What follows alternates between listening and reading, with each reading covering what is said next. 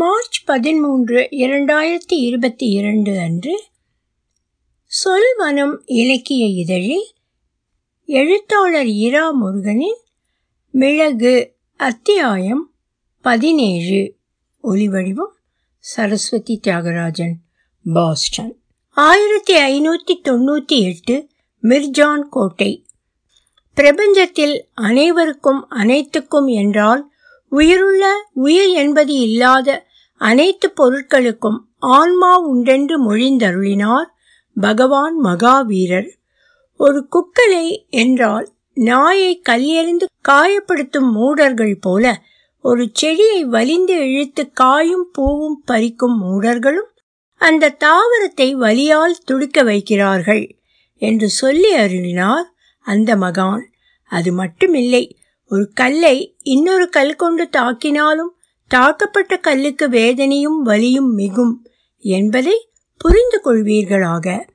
மண்ணுக்கும் அதில் ஆழத்தில் வசிக்கும் மண் புழுக்களுக்கும் மேலே செடி கொடி மறைவில் வாழும் எலிகள் முயல்களுக்கும் நிலத்தை பயன்படுத்தி பயிர் செய்வது மூலம் துன்பம் ஏற்படும். எனவே வேளாண்மை வேண்டாம். உணவு துறந்து நோற்றுச் சுவர்க்கம் புகுவோம். உங்களில் எத்தனை பெயர் உலகை துறக்க உணவு சுவை துறக்க உறவு சுமை துறக்க ஆடை துறக்க மனம் ஒப்புகிறீர்கள். யாரும் மாட்டீர்கள். மனம் பக்குவப்படும் வரை. நிர்மல முனி என்னும் சமண முனிவர் நிர்மலானந்த அடிகள் வாயை சுற்றி கட்டிய இரட்டை வெள்ளை துணி கவசங்களுக்கு இடையே வடிகட்டிய குரல் மெதுவாக கசிந்து வர பேசினார். தரையில் ஒரு கால் மடித்து மறுகால் நீட்டி உட்கார்ந்திருந்தார் அவர். அவர் முன் தண்ணீர் பாத்திரத்தில் வைத்த சிறு மர மேடை அவருக்கு இடுப்புக்கு கீழே மறைத்து இருந்தது. திசைகளையே ஆடையாக உடுத்த திகம்பரனான அவர் இப்படி ஆன்மீக சொற்பொழிவு நிகழ்த்தாத நேரத்தில் இழுப்பில் உடுப்பு இல்லாததை பற்றி நினைப்பதே இல்லை. அரண்மனை பிரதானிகளும் அழைப்பு கிட்டிய பெரு வணிகர்கள் மற்றும் நகர பிரமுகர்களும் சமண துறவியின் உபதேச உரை கேட்க பெருமளவில் வந்திருந்தார்கள். அவர்களில் பலரும் சமணர் இல்லை. சென்னபைர தேவி வர சொல்வதால் தட்டாமல் வருகிறவர்கள் பலரும். எல்லாம் பிரதானி சந்திரபிரபு கோரிக்கை விடுத்ததில் தொடங்கியது. இரண்டு வருடம் முன் அரசியின் அறுபதாம் பிறந்த நாள் கோலாகலமாக கொண்டாடப்பட்டது போல் அண்மையில் அறுபத்தி இரண்டாம் பிறந்த நாள் நிகழ்ச்சிகளும் சிறப்பாக நடந்தேறியதை குறிப்பிட்டார் அவர். அதை பற்றி பேசும்போது இந்து மத சமண பேருரைகள் நிகழ்ச்சியின் பகுதியாக இருந்தால் நன்றாக இருக்கும் என்பதோடு இன்னொன்றும் கூறினார் அவர். அம்மா இந்த வருடம் மிளகு பயிருக்கு தேவையான மழை இன்னும் பெய்யவில்லை. வந்துவிடும் என்றாலும் தெய்வத்தை போற்றி கொண்டாடி கூட்டமாக பக்தி பாடல் இசைத்தும் சான்றோர் நல்ல விஷயங்களை பற்றி உரை நிகழ்த்தியும் நல்ல வாக்குகளை அவை உண்டு பண்ணும் நல்ல அதிர்வுகளை வெளியிலெங்கும் பரப்பி மழை தேவரையும் தேவனையும் மற்ற சிறு தெய்வங்களையும் மகிழ்ச்சி அடைய வைத்தால் மழை நிச்சயம். சமண இந்து துறவிகளை உங்கள் பிறந்த நாளை சிறப்பித்து நல்வாக்கு அருளி மிர்ஜான் கோட்டையில் உரை நிகழ்த்த அழைத்து வர உங்கள் உத்தரவு உண்டுதானே?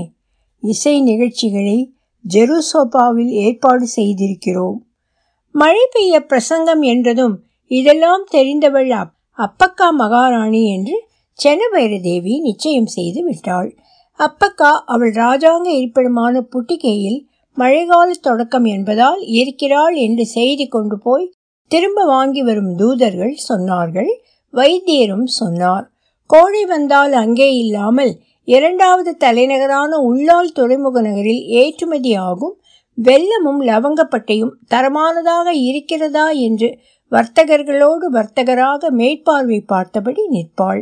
போக வர வெள்ளம் கிள்ளி தின்னவும் அவளுக்கு பிடிக்கும் தான் இப்போதெல்லாம் உள்ளலில்தான் பெரும்பாலும் இருப்பு.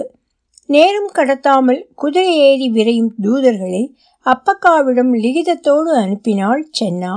பதில் உடனே தேவை என்று கேட்டிருந்தால் சுருக்கமான கடிதம் அது. பிரியமான அபி நாட்டில் மழை பெய்ய வேணும்.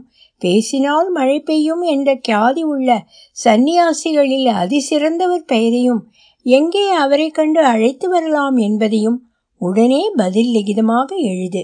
சிகப்பு ஆடை துறவிகள் மட்டும் இல்லை திகம்பரர் என்றாலும் சரிதான். மழைக்காலத்தில் சாதுர்மாச விரதமாக ஒரே இடத்தில் நான்கு மாதம் ஆராதித்திருக்க முனிகளுக்கு மிர்ஜானிலோ ஹொன்னவரிலோ கோக்கர்ணத்திலோ தகுந்த வசிப்பிடம் ஏற்பாடு செய்து விடலாம். கடிதம் வந்த அடுத்த நாளே அப்பக்கா வேண்டி வணங்கி சம்மதிக்க வைத்து அனுப்பி வைக்க நிர்மலானந்த அடிகள் வந்து சேர்ந்தார். சாதாரணமாக எவ்வளவு தூரம் இருந்தாலும் அங்கங்கே இருந்து இழைப்பாரி நடந்துதான் வருவது வழக்கம். சமண சந்நியாசிகள் எல்லோருக்கும். அவசரம் என்பதால் வாடகைக்கு வண்டி பண்ணி என்றால் வாகனம் ஏற்பாடு செய்து அனுப்பாமல் அப்பக்காவின் சொந்த சேரட்டில் அவரை ஏற்றி மிர்ஜானுக்கு அனுப்பியிருந்தாள் அவள். குதிரைக்கு துன்பம் என்று அதற்கு எத்தனை மறுப்பு தெரிவித்திருப்பாரோ? அப்பக்கா எத்தனை மன்றாடி அவரை மிர்ஜானுக்கு அனுப்பி வைத்தாள் என்பது அவளுக்குத்தான் தெரியும். கடுமையான உதர நோய் கண்டு குணமடைந்ததால் ஒரு பொழுது மட்டும் உண்ணும் திகம்பர விதிமுறையை சற்றே தளர்த்தி பகலிலும் மாலையிலும் ஒரு கைப்பிடி உண்ணுவாராம் நிர்மலானந்த முனிவர்கள். அவர் என்ன உண்ணுவார் எப்போது உண்ணுவார் எவ்வளவு உண்ணுவார் என்பதையும் எழுதியிருந்தாள் அப்பக்கா. அதன்படி காலை ஐந்து மணிக்கு ஒரு குவளை காய்ச்சாத பசும்பாலும் சிறு கிண்ணத்தில் உலர்ந்த திராட்சை பழங்களும் பகலில் பருப்பு சாதம் தால் சாவல் ஒரு சிறு கோப்பை ஒரு குவளை குடிநீர் சாயந்தரம் ஐந்து மணிக்கு இரண்டு கரண்டி சோறும் காரமில்லாத வெண்மிளகு குழம்பும் தணலில் வாட்டிய ஒரு பப்படமும் சாப்பிடும் துறவி அவர். மிர்ஜான் கோட்டையிலும் அருகே கிராமங்களிலும் அவை கிடைக்கும் என்பதால் முனிவருக்கு விருந்து புறக்கும் மரியாதை நல்லபடி செலுத்த சென்னாவால் முடிந்தது. நிர்மலானந்த அடிகளின் உபன்யாசத்தை கேட்க முதலில் வந்தவர் கோட்டை காவலர்களில் வயதானவரான இஸ்லாமிய குர்ஷித் மியான் நான் எல்லா மதத்திலும் நல்ல விஷயங்களை தெரிந்து கொள்ள சொற்பொழிவுகளுக்கு போகிறேனம்மா. இந்த சமண சாமியார் வித்தியாசமானவர் என்றார்கள். என்ன வித்தியாசம் என்று பார்க்க வந்தேன். என்றார் அவர் சென்ன பைரதேவியிடம் மரியாதை விலகாத குரலில். மேடையில் உடுப்பு இல்லாமல் நிர்மலானந்த அடிகள் அமர்ந்திருப்பதை பார்த்து சற்றே சங்கடத்தோடு முதல் வரிசையில் உட்காராமல் ஐந்தாவது வரிசைக்கு போனாள் சென்னா. அவர் பேசுவது எல்லாம் கேட்க நன்றாகத்தான் இருக்கிறது என்றாலும் இது மட்டும்தான் சமண மதம் என்று சொன்னால் சென்னா நம்ப மாட்டாள்.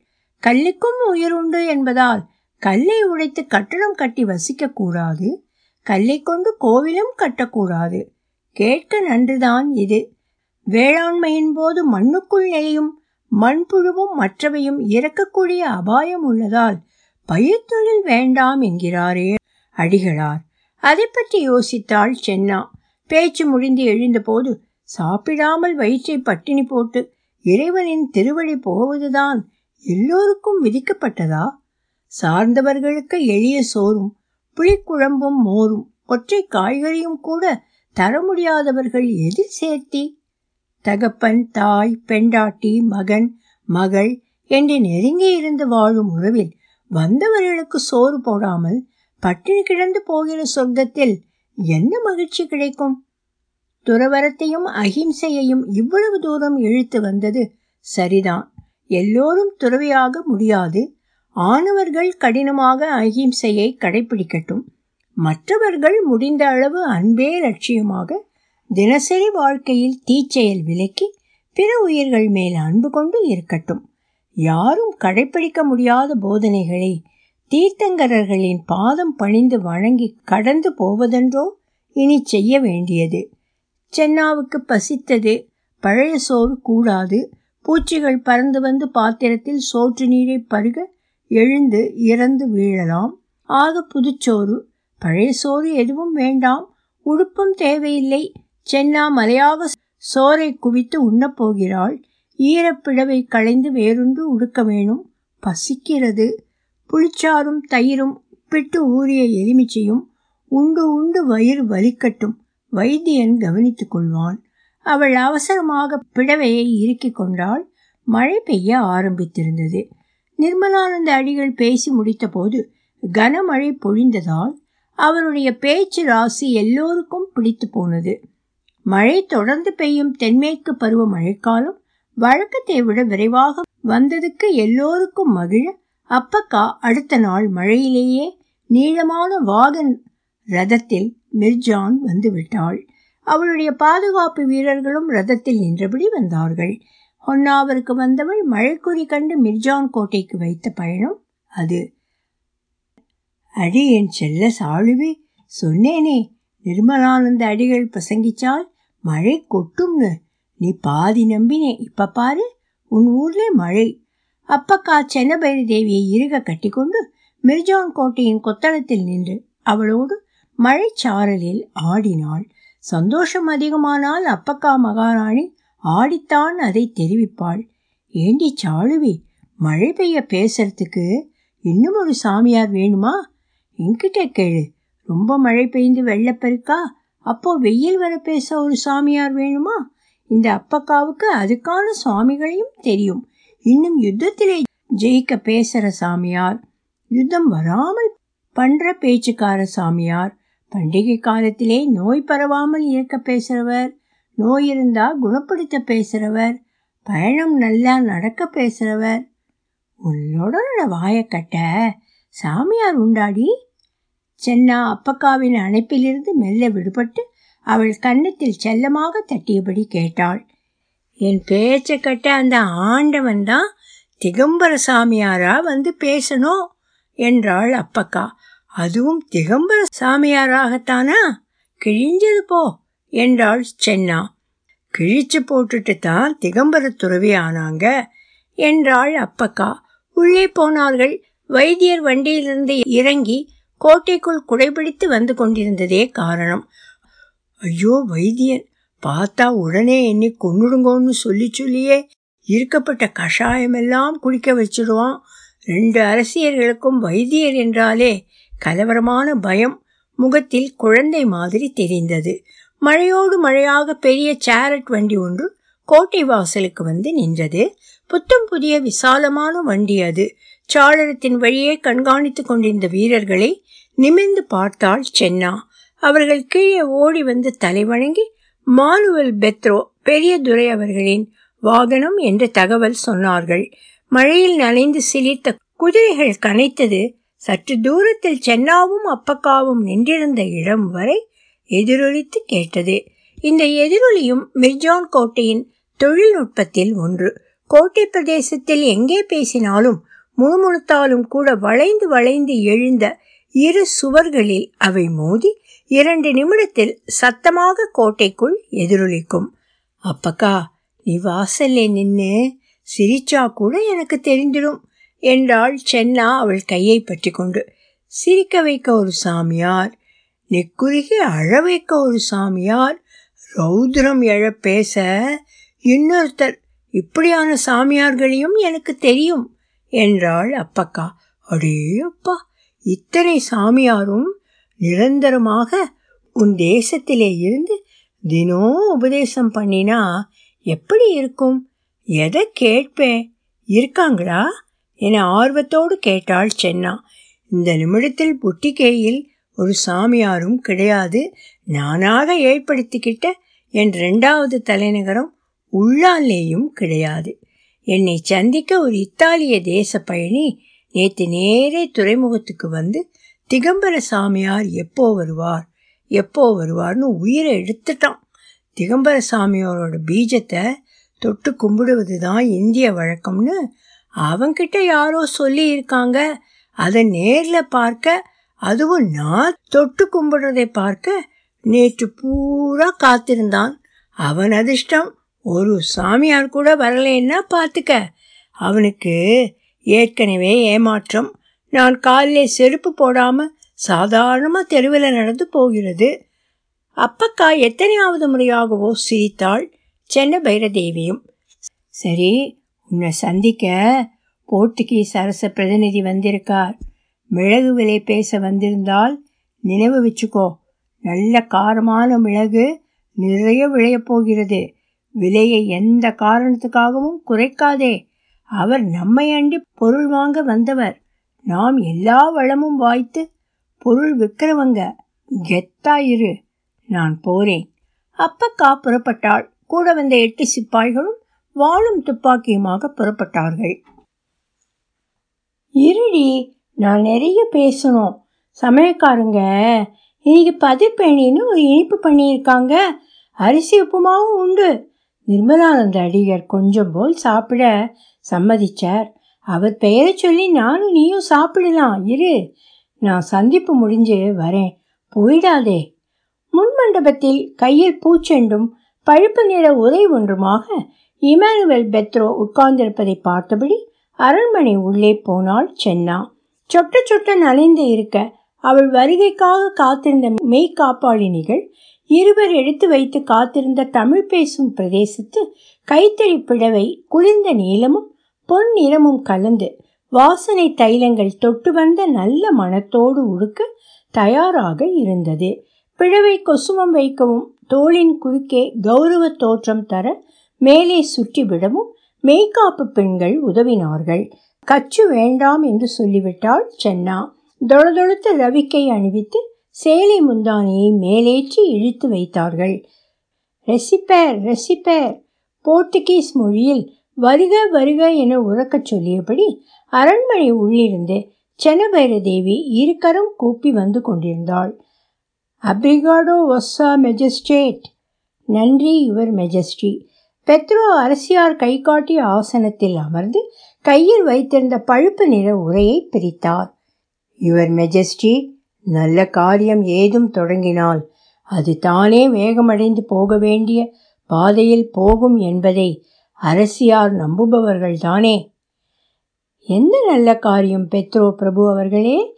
இடுப்பில் அணியும் கடியாரம் நன்றாக இருப்பதாக சொன்னது உங்கள் முதல் பிலிப்பு போர்த்துகீஸ் அரசரும் இரண்டாம் பிலிப்பு ஸ்பானிஷ் அரசருமான பேரரசருக்கு போய் சேர்ந்து அவர் இன்னும் ஐந்து கடியாரங்கள் கொடுத்தனுப்பி இருக்கிறாரா அந்த மகிழ்ச்சியான செய்தியையும் விரைவில் எதிர்பார்க்கலாம் யுவர் மெஜஸ்டி. இது அதைவிட பெரிய மகிழ்ச்சிக்கான செய்தி. என்னவாக்கும் அது? ஆர்வத்தை காட்டிக்கொள்ளாமல் சிரத்தை இல்லாத துணியில் கேட்டபடி வாசலில் வந்து கொண்டிருப்பவர்கள் மேல் பார்வை நிறுத்தி கேட்டாள் சென்னா. பெத்ரோ எழுந்து நின்று கையில் வைத்திருந்த கடிதத்தை அரசியாரிடம் தர எடுத்தபோது அது நீங்களே வைத்திருங்கள் என்று நளினமாக சைகை செய்தாள் சென்னா. புரிந்ததாக வணங்கி மறுமுறை அமர்ந்தார் பெத்ரோ. வாசலில் பிரதானியும் உப பிரதானியும் வந்து கொண்டிருந்தார்கள்.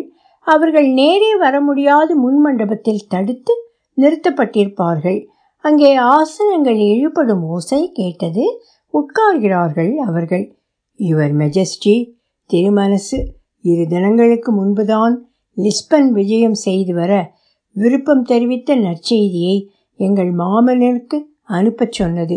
அதை அனுப்புவதற்குள் தன்னிச்சையாக அவரிடமிருந்து நேற்று வந்து சேர்ந்த லிகிதம் இது போர்த்துகீசிய அரச பிரதிநிதிகளில் சிலருக்கு மாமன்னர் சார்பில் இந்த நாட்டு அரசர் அரசியாருக்கு ஐரோப்பா வந்து போக அழைப்பு விடுக்கும் அதிகாரத்தை கொடுத்திருக்கிறார். அந்த நல்லூர் வாய்க்கப்பட்டவர்களே நானும் உண்டு. அவர் கண்கள் கிறங்கச் சொல்ல மிக்க மகிழ்ச்சி என்றால் சென்னா. உங்களுக்கு கூடுதல் அதிகாரங்கள் உங்கள் அரசரால் வழங்கப்பட்டதற்கு பாராட்டுகள். யுவர் மெஜஸ்டி நான் இந்த கடிதத்தை வாங்கியதும் செய்த முதல் காரியம் உங்களுக்கு அழைப்பு விடுக்க அரசு லிகிதம் எழுதுவதுதான். எழுதத் தொடங்கியதும் தான் நினைவு வந்தது. எப்போது வர விருப்பம் தங்களுக்கு? யாரெல்லாம் கூட வருகிறார்கள்? ஆகிய விவரங்கள் கேட்காமல் லிகிதம் எழுத அமர்ந்தது என் தவறுதான். அவற்றை கேட்டுக்கொண்டு ஹொனாவர் திரும்பி முழு கடிதத்தை எழுதி அரச முத்திரை சார்த்தி தங்கள் திருப்பாதத்தில் சமர்ப்பிக்க வேண்டும். பெத்ரோ நிறைய காரியம் நீண்டு போக அவற்றை செய்து முடிக்க ஆர்வம் மிகுந்தவராக காட்டிக்கொண்டார் எப்போது வர விருப்பம்? சென்னா வாழ்விட்டு ஒருமுறை சொல்லி பார்த்தாள். அது அத்தனை அவசியமா? அது தெரிந்துதான் அழைப்பு விடுப்பீர்களா? அவள் விளையாட்டு துணியில் கேட்க பெத்ரோ அரண்டுதான் போனார். ஐயோ அப்படியெல்லாம் ஒன்றுமில்லை. எப்போதென்று தெரிந்தால் பயணத்தை மிக சிறப்பாக திட்டமிடலாம் என்று பார்த்தேன். மேலும் அரசியார் லிஸ்பன் போகும்போது பேரரசர் பிலிப்பு மிளகு மகாராணியை சந்திக்கும் வாய்ப்பை தவறி போகவிடக்கூடாதே அவர் ஸ்பெயினுக்கும் அரசர் என்பதால் அடிக்கடி பயணத்தில் இருப்பார். நீங்கள் வரும்போது எந்த பயணமும் எங்கும் போகாத உங்களோடு வர்த்தகமும் மற்றதும் பேசி கருத்து பரிமாறிக்கொள்ள அவர் அங்கே இருக்க வேண்டும் அல்லவா மேலும் லிஸ்பனில் மழைக்காலம் வெயில் பனிக்காலம் இவை மாறி வர தாங்கள் வரும்போது என்ன மாதிரி தட்பவெப்பம் இருக்கும் என்று அவதானித்து காலநிலை சிறப்பாக இருக்கும் நாட்களில் வெளியே போக ஒரு பயண அட்டவணை ஏற்படுத்தி விடுகிறேன். அடுத்த மாதம் பிப்ரவரியில் தேசமே மிதமான குளிரும் பூ பூத்த மரங்களும் பச்சை செடி கொடிகளுமாக சொர்க்கம் போல் காட்சியளிக்கும். நீங்கள் முதல் வாரம் ஜனவரியில் புறப்பட்டால் பிப்ரவரி முதல் வாரத்தில் லிஸ்பனை அடையலாம்.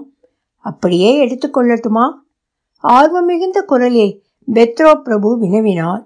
இருங்கள் சின்ஹோர் இமானுவல் பெத்ரோ. இந்த பயணம் உடனே முடிவெடுத்து அடுத்த நாள் நாலு துணிமணியை மடித்து சஞ்சியில் வைத்துக்கொண்டு கிளம்பி விடுகிற சமாச்சாரம் இல்லையே?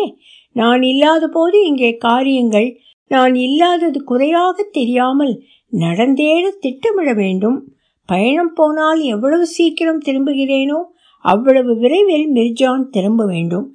யாரெல்லாம் என்னோடு வருகிறார்கள்?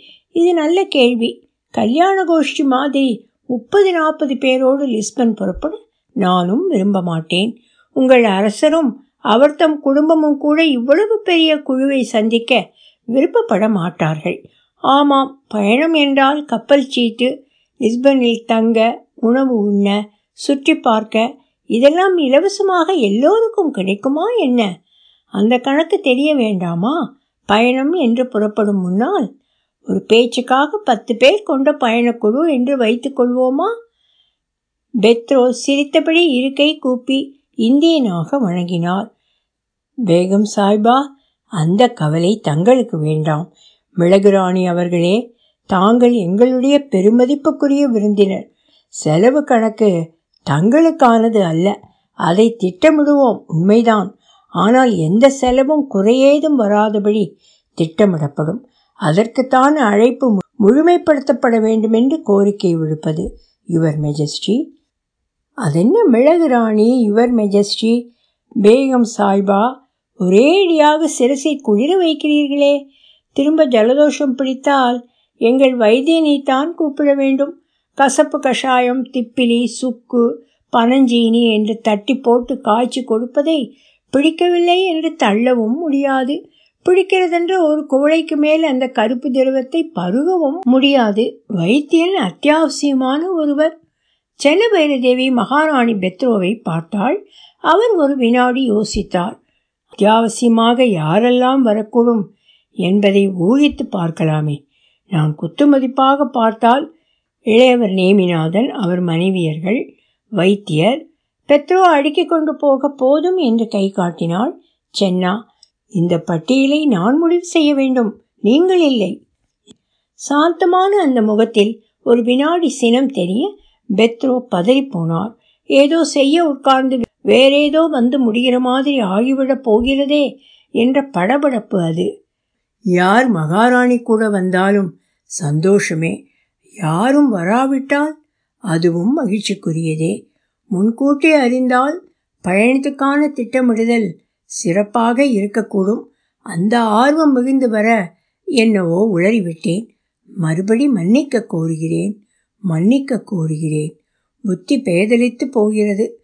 என் பகல் உணவில் மிளகு சேர்க்கவில்லை. அதுதான் காரணம். அவர் சொல்ல சென்னா நகைத்தாள். நீ மகா புத்திசாலி. என்று பெத்ரோவிடம் கண்கள் குறுகுறுக்க சொல்ல பெத்ரோ முகம் மலர்ந்தது. மிளகு ராணிக்காக எதுவும் செய்வார் அவர் என்ற உறுதி தெரிந்த முகம் அது. அவர் தன் இருக்கையிலிருந்து எழுந்து தேவாலயத்தில் பிரார்த்தனை நேரம் போல மண்டியிட்டு வணங்கி எழ சென்னா மனசு கேட்கவில்லை. திரு பெத்ரோ மன்னிக்கவும் என் சொற்கள் உங்களை காயப்படுத்தினால் வருந்துகிறேன். போர்த்துகீச நாடும் அந்த பெருநாட்டின் அரசருடைய பிரதிநிதியான தாங்களும் எப்போதும் எங்கள் மதிப்புக்குரியவர்கள். பயண திட்டத்தை விரைவில் உங்களுக்கு அறிவிக்கிறேன். தயவு செய்து அதை யாருக்கும் வெளியிட வேண்டாம் என்று சொல்லிக்கொள்ள விரும்புகிறேன். நிச்சயமாக மகாராணி.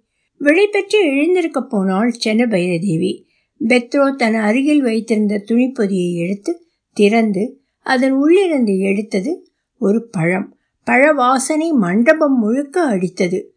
மகாராணி உங்களுக்கு விருப்பமானது என்பது தெரியும்.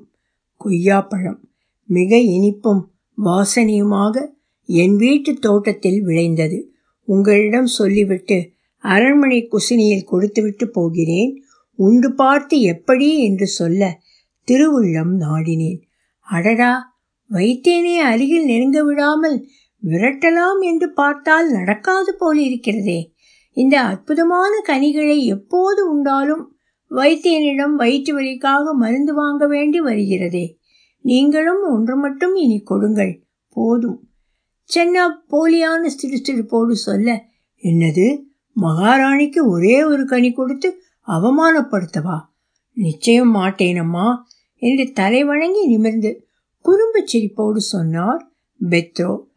அரசிக்கு முதுகு காட்டாது வெளியே போனார் அவர்.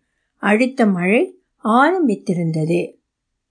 ஒலிவடிவம் சரஸ்வதி தியாகராஜன் பாஸ்டன்.